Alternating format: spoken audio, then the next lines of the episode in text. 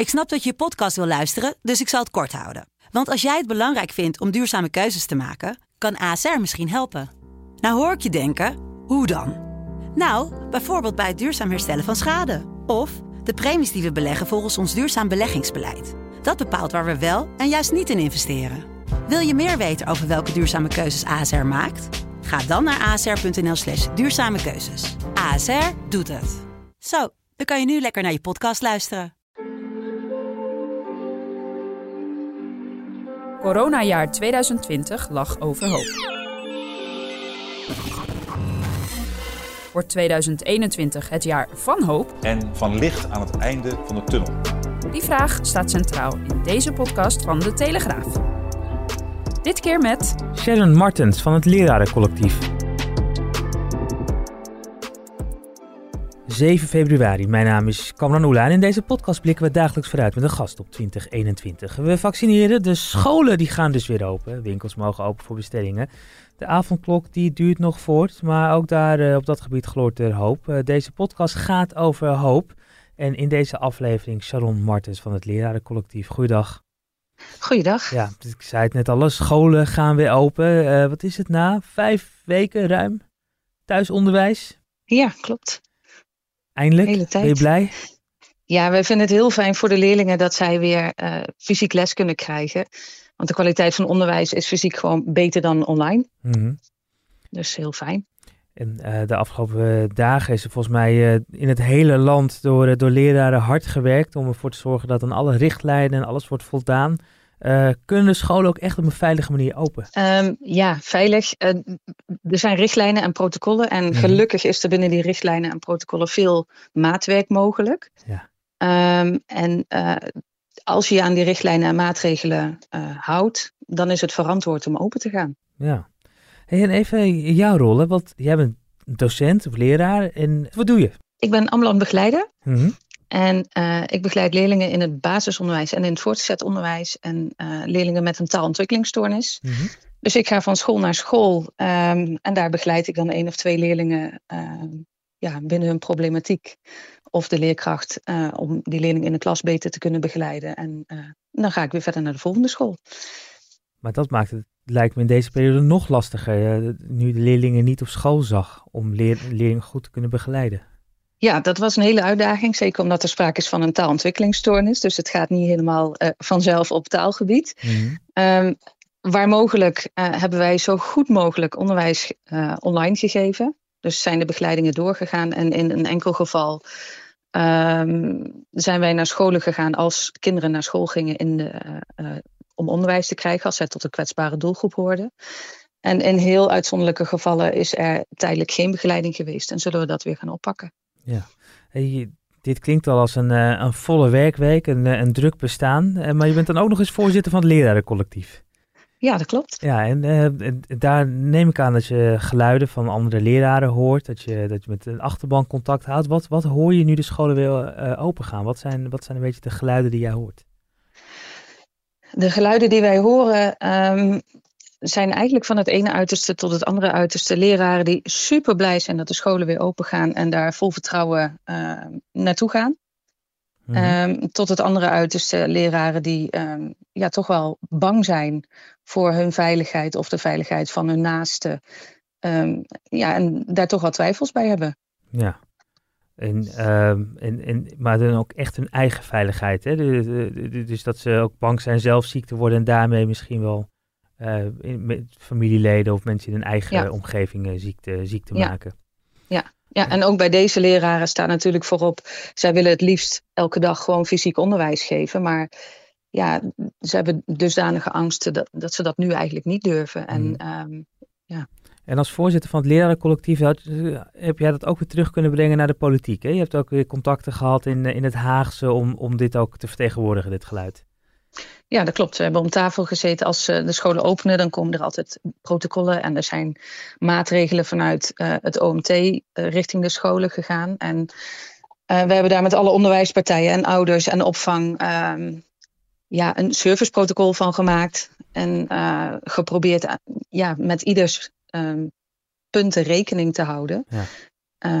En dus ook vooral voor ons dan, vooral voor de leraren. Ja. Het lijkt me heel ingewikkeld, want de belangen van ouders, van leerlingen, van de politiek en van leraren, dat kan er natuurlijk ook nog wel eens botsen. Wat waren nou echt lastige punten? Echt lastige punten is, enerzijds wil je hele duidelijke kaders, zodat iedereen precies weet waar die aan toe is. En aan de andere kant wil je ruimte voor maatwerk. Ja. Want bijvoorbeeld een richtlijn van OMT, of nee, niet een richtlijn, een advies van het OMT was om groepjes te maken in je klas, zogenaamde bubbels. Ja.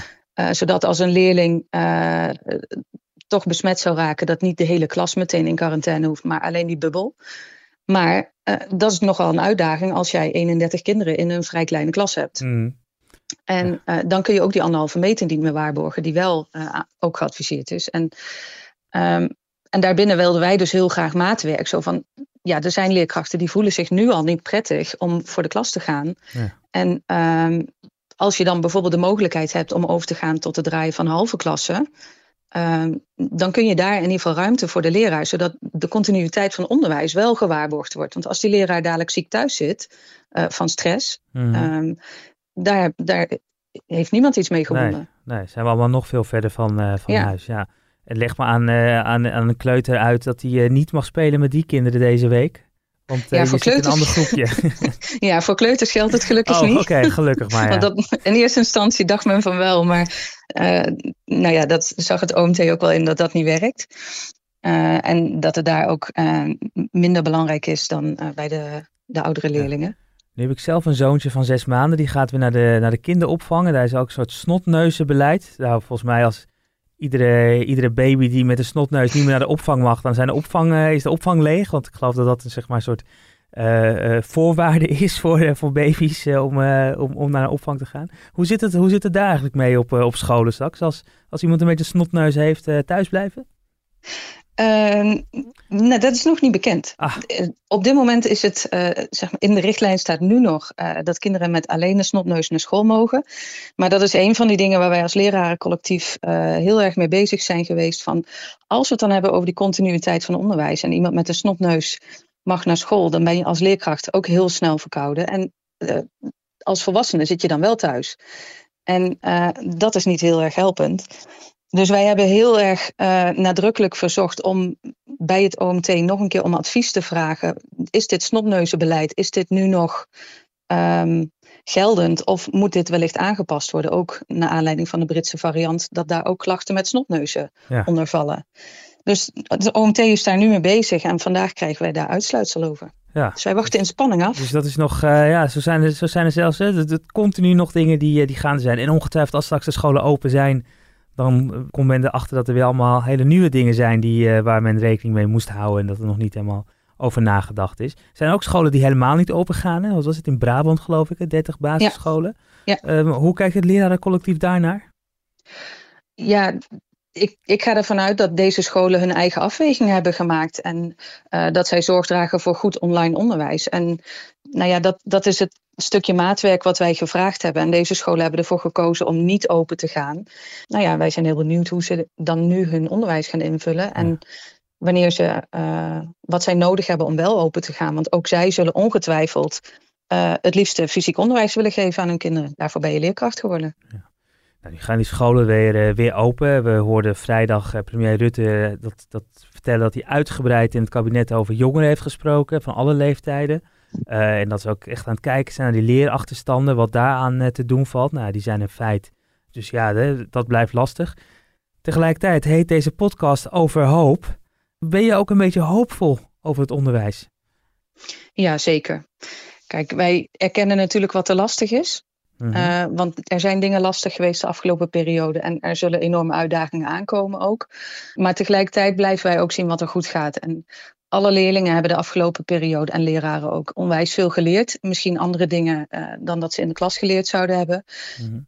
Maar wij willen ook niet onderschatten hoe de veerkracht van leerlingen en leraren is. En de professionaliteit van leraren en scholen. En het is gewoon belangrijk dat we de komende periode, dat we goed gaan kijken hoe gaat het met onze kinderen, waar staan ze.